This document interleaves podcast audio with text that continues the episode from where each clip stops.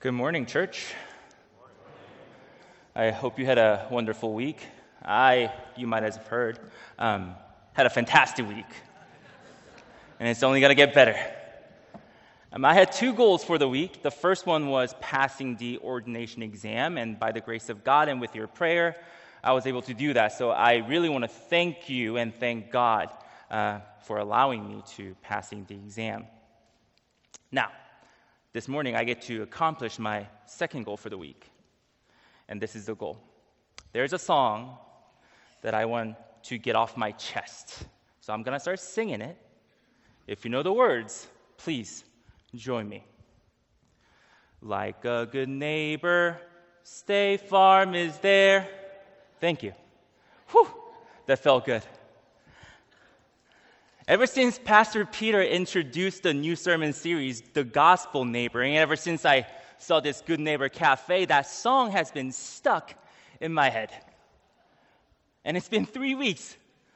So for the last three weeks, everywhere I went, the song followed me. Whether I was studying for the ordination exam or I was working out at the gym, the song just kept going in my head. And I'm a, I sing in the shower guess what the number one hit was in my shower for the last three weeks? Like a good neighbor, State Farm is there. Hopefully, you're beginning to notice the connection here. Like a good neighbor, State Farm is there. The implication here is that State Farm will be there for its customers, like a good neighbor would. But here's the thing we've been studying, we've been spending time in gospel, the Gospel of Luke to try to understand the good, the gospel neighboring, right? Not just good neighboring, but the gospel neighboring. So, how does the State Farm neighboring compare to the gospel neighboring? Would Jesus say that State Farm is not just a good neighbor, but a good news neighbor? And I have a personal interest in the matter because I pay State Farm every month. So, will you turn your Bible uh, to Luke 14 with me? It's on page 1621 in the Pew Bible. Luke 14, verses 1 through 14. And let's try to listen to what Jesus says about how to do the gospel neighboring. Luke 14, 1 through 14. One Sabbath, when Jesus went to eat in the house of a prominent Pharisee, he was being carefully watched. There in front of him was a man suffering from dropsy. Jesus asked the Pharisees and experts in the law, Is it lawful to heal on the Sabbath or not? They remained silent. So, taking hold of the man, he healed him and sent him away.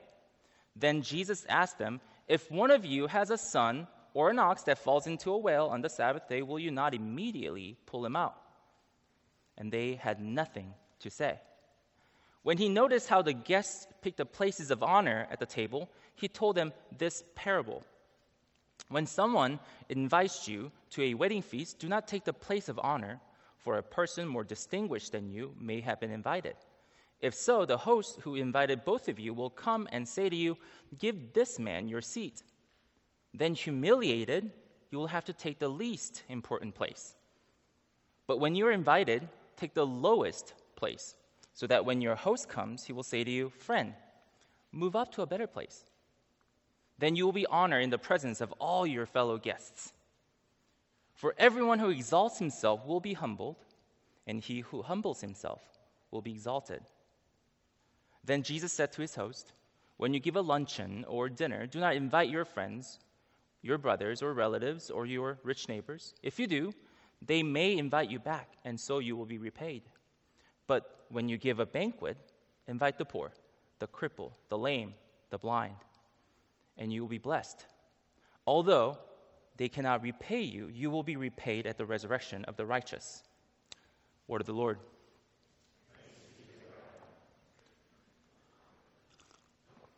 Before we get back to the whole neighboring thing, let's briefly revisit what's happened thus far in the Gospel of Luke. At this point in, gos- in, the Gospel of Luke, Jesus is on his way to Jerusalem to finish his ministry on earth. Soon, he will show his unconditional love in his suffering and dying. And by this point, Luke has made it very clear that Jesus and the Pharisees and law and the, the experts in the law, they don't see eye to eye. They've had many contentious discussions, and the tension between them is really, really high. One of such discussions was about whether or not it was legal to heal on the Sabbath. Already in Luke 4, 6, and 13, Jesus healed on the Sabbath. And the Pharisees and experts in the law saw such healings as clear and sinful acts of disobedience against God. And they began discussing what they might do to Jesus. So when we go to Luke 14 1 and see that a prominent Pharisee has invited Jesus to dine with him after a Sabbath service, we are left wondering if that invitation was made in good faith. And the following clues actually tell us that invitation was a, was a part of this malicious plan to bring Jesus down. First, we're told that Jesus was being carefully watched by the Pharisees and experts in the law, presumably. Second, there was a man suffering from dropsy, and this man would have been considered ceremonially unclean. And pious people like the Pharisees and the experts in the law, they would have never associated with him. They would have never invited him to a banquet like this, unless there was a reason to do that. And one logical explanation might be that the Pharisees and the experts in the law wanted him there or brought him there to force Jesus to perform yet another healing on the Sabbath. So they, they could catch Jesus in error. That seems to be how Jesus was reading the room. Although verse 3 in our English translation only says Jesus asked, a more literal translation of that would be something like, In responding, Jesus said. The, the question has to be asked, right? What was Jesus responding to? And the answer is that Jesus was responding to the Pharisees' trap. Is it lawful to heal on the Sabbath or not? We know how Jesus would answer this question. He's already healed three times on the Sabbath. And we also know that the Pharisees and the experts in the law, they don't agree with Jesus in this matter. So when they remained silent, Jesus healed the man and sent him away. After that, he asked a, asked a follow up question. He said, He asked, If one of you has a son or an ox that falls into a well on the Sabbath day, will you not immediately pull him out? The answer is obvious, isn't there? Of course. Everyone would save his or her son or his or her animal. In fact, the Mosaic law, according to Exodus 23 and Deuteronomy 22, require that they save the life. So if they're willing to break the Sabbath law to save their children and their animals, why wouldn't they be willing to break the law to save the life of this man? A child of God. The law requires love in action and not just some pious facade. As David Garland points out in his commentary, Jesus here was exposing that the Pharisees and the law experts were motivated more by their self interest than their obedience to God. And their obedience meant loving God by loving their neighbors. And that's why they're unable to speak, they're unable to respond. The table had completely turned. And now Jesus began to teach. At a first glance, it seems as though Jesus was only talking about how to behave when you're a guest at a party or how, whom to in, invite um, when you are hosting a party. But according to Luke, this really wasn't about party etiquettes or a party guest thing. Jesus wasn't writing Party for Dummies. Luke tells us that it was a parable, that these moral teachings were not some good advice, but had a bigger, larger, more significant relevance. regarding the good news that Jesus had been preaching ever since his first sermon in that synagogue of Nazareth. Jesus was using this opportunity to encourage people to live according to the gospel rather than according to their self interest. It's kind of funny. In verse 1, Jesus was being watched. Now, in verse 7, Jesus is doing the watching, and he noticed how the Pharisees and law experts all rushed toward the seats of honor by the host. These seats would be like, you know, the VIP seats at a gala or at a wedding reception today. In the honor and shame culture of Jesus, the motive here is clear. They were motivated by their self interest to bring more honor to themselves. So Jesus told them, Don't claim the seats of honor because if a more honorable person comes, then you're going to have to give up your seats. That will be humiliating, they'll be shameful, they'll be embarrassing for you. Instead, take the lowest seat, take the, the corner seat in the back of the room so that the host will ask you to move up go to a better seat, a more honorable seat. Jesus said this to illustrate a key gospel principle. It's a gospel principle that we're all familiar with, it's an important one. Whoever exalts himself will be humbled, and he who humbles himself will be exalted. In terms of self interest, we can rephrase that statement and say, Whoever um, all who are self serving will be humbled, and those who are selfless will be exalted. After saying this, Jesus turned to his host and applied the same gospel principle specifically to neighboring and hospitality. When Jesus says, you know, do not invite friends or family members or, you know, uh, rich neighbors, he's, we shouldn't take this so literally. It's a hyperbole. These are, the, the, these are the type of people who would repay you by inviting you back to their future banquets and parties. Pastor Eugene Peterson encapsulates this idea in his translation. He says, The next time you put on a dinner, don't just invite your friends, family members, and rich neighbors. Invite people who won't be able to return the favor. The key idea here is repayment. Because hospitality in Jesus' day was a social investment. You know, receiving an invitation meant that the host just confirmed your honor and social status, and in return, the guest was expected to reciprocate and confirm the host's honor and social status by inviting the host back to his future party or banquet. This was known as the friend making power of the table at the time. And those who could not repay this honor in a similar way were not supposed to be invited. In this context, the prominent Pharisee here, who, who's hosting the party, can be seen as self serving as the guests who were rushing toward the seats of honor because the people that he had invited were the type of people who would repay and reciprocate by inviting this Pharisee back to their future banquets. In other words, his guest list was motivated by self interest. And this self serving nature of worldly hospitality was Jesus was challenging here. And this is why the gospel neighboring is fundamentally different from the State Farm neighboring.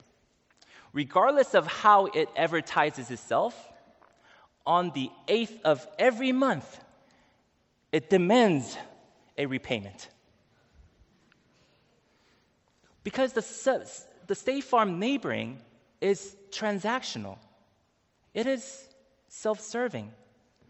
As long as it, its customers pay the fees for their services, they will be there like a good neighbor.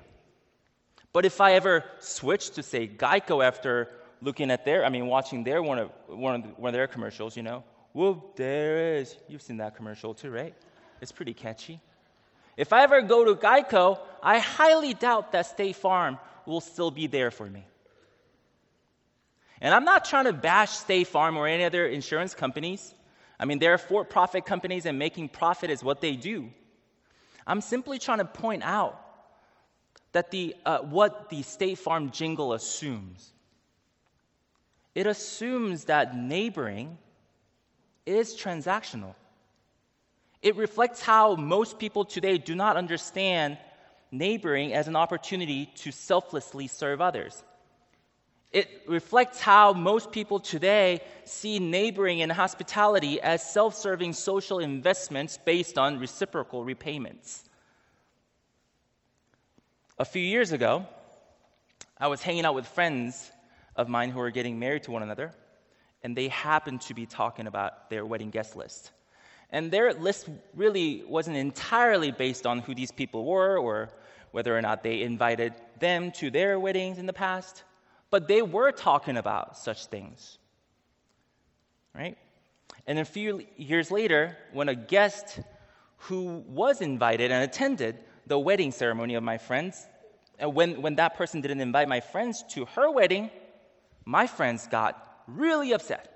They were furious. And the reason was they didn't get the expected reciprocal repayment. And one of my friends jokingly said that, you know, they was, they said, um, I'm going to unfollow them on Facebook, see how they feel about it. How do you do your neighboring? It might be hard for us to recall the last time we had to make a large guest list. You might have to go all the way back to 2019 when you know, COVID wasn't a thing. But let's try this. Whether it was the guest list for your wedding, or guest list for your child's party, or the guest list for your own birthday, a Friendsgiving, or some casual get together, whatever it was, what kind of things, what kind of factors were you weighing in as you were making that list? And how does that compare to the gospel hospitality that Jesus is preaching in Luke 14?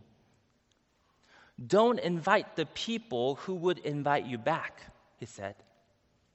Invite the people who cannot repay you the poor, the crippled, the lame, and the blind. And the four groups of people Jesus mentions in Luke 14 are significant because they remind us of Jesus' first sermon in that synagogue of Nazareth, announcing that the Spirit of the Lord has anointed him to bring good news to the poor, to proclaim freedom for the prisoners and recovery of sight for the blind, and to release the oppressed. When we consider how Jesus shared the good news, he didn't just talk about the good news, did he? He lived out the good news the poor, the crippled, the lame. All these people were on the margins of Jesus' society, and they were the people that Jesus came to serve. He didn't just bring the good news, he was the good news. And today, Jesus calls his disciples to serve such marginalized people of their societies, their neighborhoods. He calls us not only to talk about the gospel, he calls us to live out the gospel. He calls us to offer a foretaste, tangible foretaste of that good news. Jesus calls us to the gospel neighboring, to the gospel hospitality. Unlike the common hospitality of the world, the gospel hospitality is not motivated by self interest. It is not transactional, nor is it self serving. It is self giving and selfless because it is motivated by Christ like humility. The humility that was most vividly displayed on the cross, where Jesus Christ served sinners like you and me with his selfless, self giving sacrifice. The gospel hospitality seeks to imitate how Jesus has served us. And in verse 14, Jesus promises to bless those who live out the gospel neighboring, who live out the gospel hospitality. He says, when we selfless serve the marginalized, even though they might not be able to repay us, we will be repaid somehow. Again, the question has to be asked who's repaying us? And the answer, of course, is God. God is repaying us. Yet, there is another lingering question, isn't there? How? How will God repay us? More specifically, with what will God repay us? At least that's where my mind went when I was repa- uh, preparing this sermon. And the simple answer to that question is honor.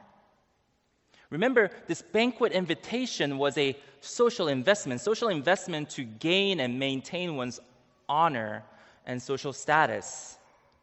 So, in this context, what the people would not be able to repay us, but God would, that is honor. Again, but why would God why would God repay us for serving others? The parable of sheep and the goats in Matthew 25 gives us a clue. As Pastor Peter mentioned last week, in that parable, Jesus says, Truly I tell you, whatever you did for one of the least of these, you did for me. We know that we love God by loving others, loving our neighbors. And the same logic applies to serving and honoring. Serving the poor, the lame, the crippled, and the blind is how we serve God. Honoring the marginalized, that simple act of gospel neighboring, gospel hospitality, that is how we serve God. That's how we honor God. So God will repay us for our hospitality, gospel hospitality at the resurrection of the righteous. When Jesus comes back, he will exalt us and make us co heirs who will reign with Christ. This church, this community has been very hospitable to me, the new pastor. So many people have opened their homes, they have fed me literally, and they just welcome me with open arms without expecting anything in return. This community has everything it needs to live out the gospel hospitality. All we need to do now is identify the marginalized in our neighborhoods and invite them to our homes so that they may experience the tangible foretaste of this gospel. So, who are the marginalized in your neighborhood? Better yet, who are the marginalized among us? And like a good news neighbor, will you be there for them? Let's go to God in prayer. God, help us to serve others as we have been served by your Son, Jesus Christ.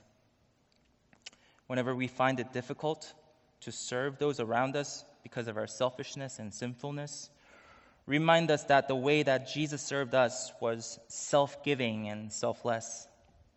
And through your Spirit, give us the heart of servitude that reflects the gospel hospitality.